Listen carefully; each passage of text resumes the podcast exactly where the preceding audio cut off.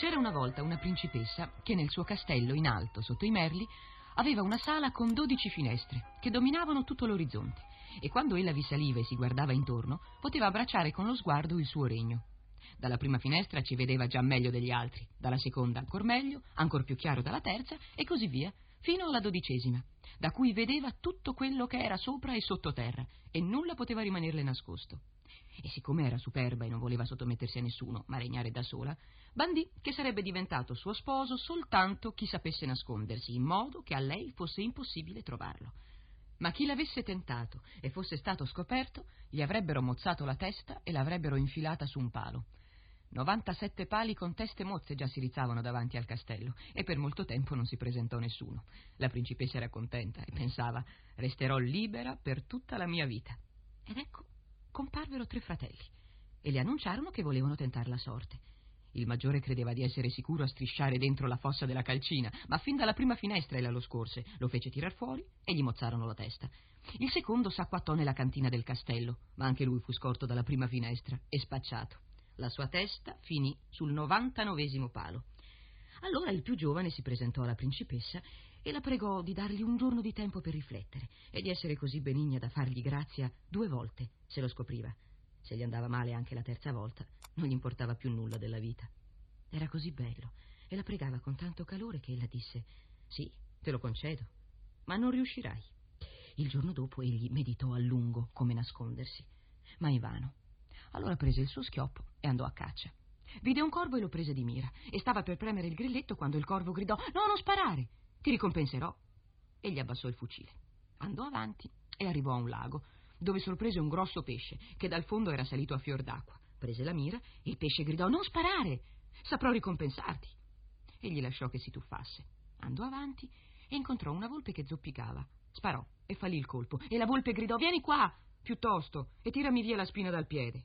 Egli lo fece, ma poi voleva ucciderla e scuoiarla. La volpe disse: Lascia stare, ti ricompenserò. Il giovane la lasciò andare e siccome era sera tornò a casa. Il giorno dopo doveva nascondersi, ma per quanto si rompesse la testa non sapeva dove.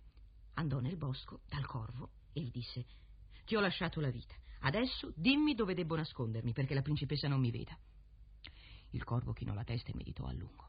Alla fine gracchiò: Trovato!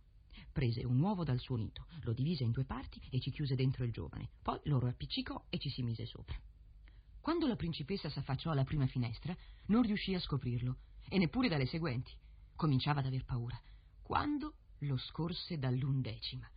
Mandò a uccidere il corvo e a prendere l'uovo. Lo fece rompere e il giovane dovette uscirne. Ella disse: Per una volta ti faccio grazia, ma se non fai meglio, sei perduto. Il giorno dopo egli andò in riva al lago, chiamò il pesce e disse: Ti ho lasciato la vita, tu dimmi dove devo nascondermi perché la principessa non mi veda. Il pesce ci pensò un poco e finalmente esclamò: Trovato! Ti chiuderò nel mio ventre. L'inghiottì e scese in fondo al lago. La principessa guardò dalle sue finestre, ma non lo vide neanche dall'undecima ed era costernata. Ma dalla dodicesima finalmente lo scoprì. Fece prendere, uccidere il pesce e il giovane saltò fuori. Quel che provava, ognuno può immaginarlo. Ella disse: Per due volte ti faccio grazia, ma la tua testa finirà sul centesimo palo. L'ultimo giorno egli andò nei campi col cuore grosso e incontrò la volpe. Tu sai trovare tutti i nascondigli, le disse. Ti ho lasciato la vita. Tu consigliami dove debbo nascondermi perché la principessa non mi trovi. Ma non è cosa facile, rispose la volpe e prese un'aria meditabonda. Alla fine esclamò: Trovato! L'accompagnò a una fonte, si tuffò e ne uscì trasformata in un venditore ambulante. Anche il giovane dovette tuffarsi nell'acqua e fu trasformato in leprotto marino.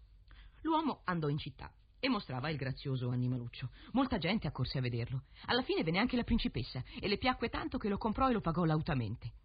Prima di consegnarlo, il venditore gli disse: Quando la principessa va alla finestra, scivola in fretta sotto la sua treccia. Venne il momento che ella dovette cercarlo. Si affacciò alle finestre, via, via, dalla prima all'undecima, e non lo vide. E quando non lo vide neppure dalla dodicesima, spaventata e furiosa, la sbatacchiò con tale violenza che tutti i vetri delle finestre andarono in mille pezzi e tutto il castello tremò.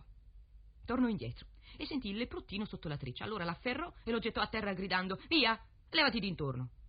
Egli corse dal venditore ed entrambi si affrettarono alla fonte dove si tuffarono e ripresero il loro vero aspetto. Il giovane ringraziò la volpe e disse: Il corvo e il pesce sono babbei in tuo confronto. È proprio vero che tutte le malizie le sai tu. Egli andò difilato al castello.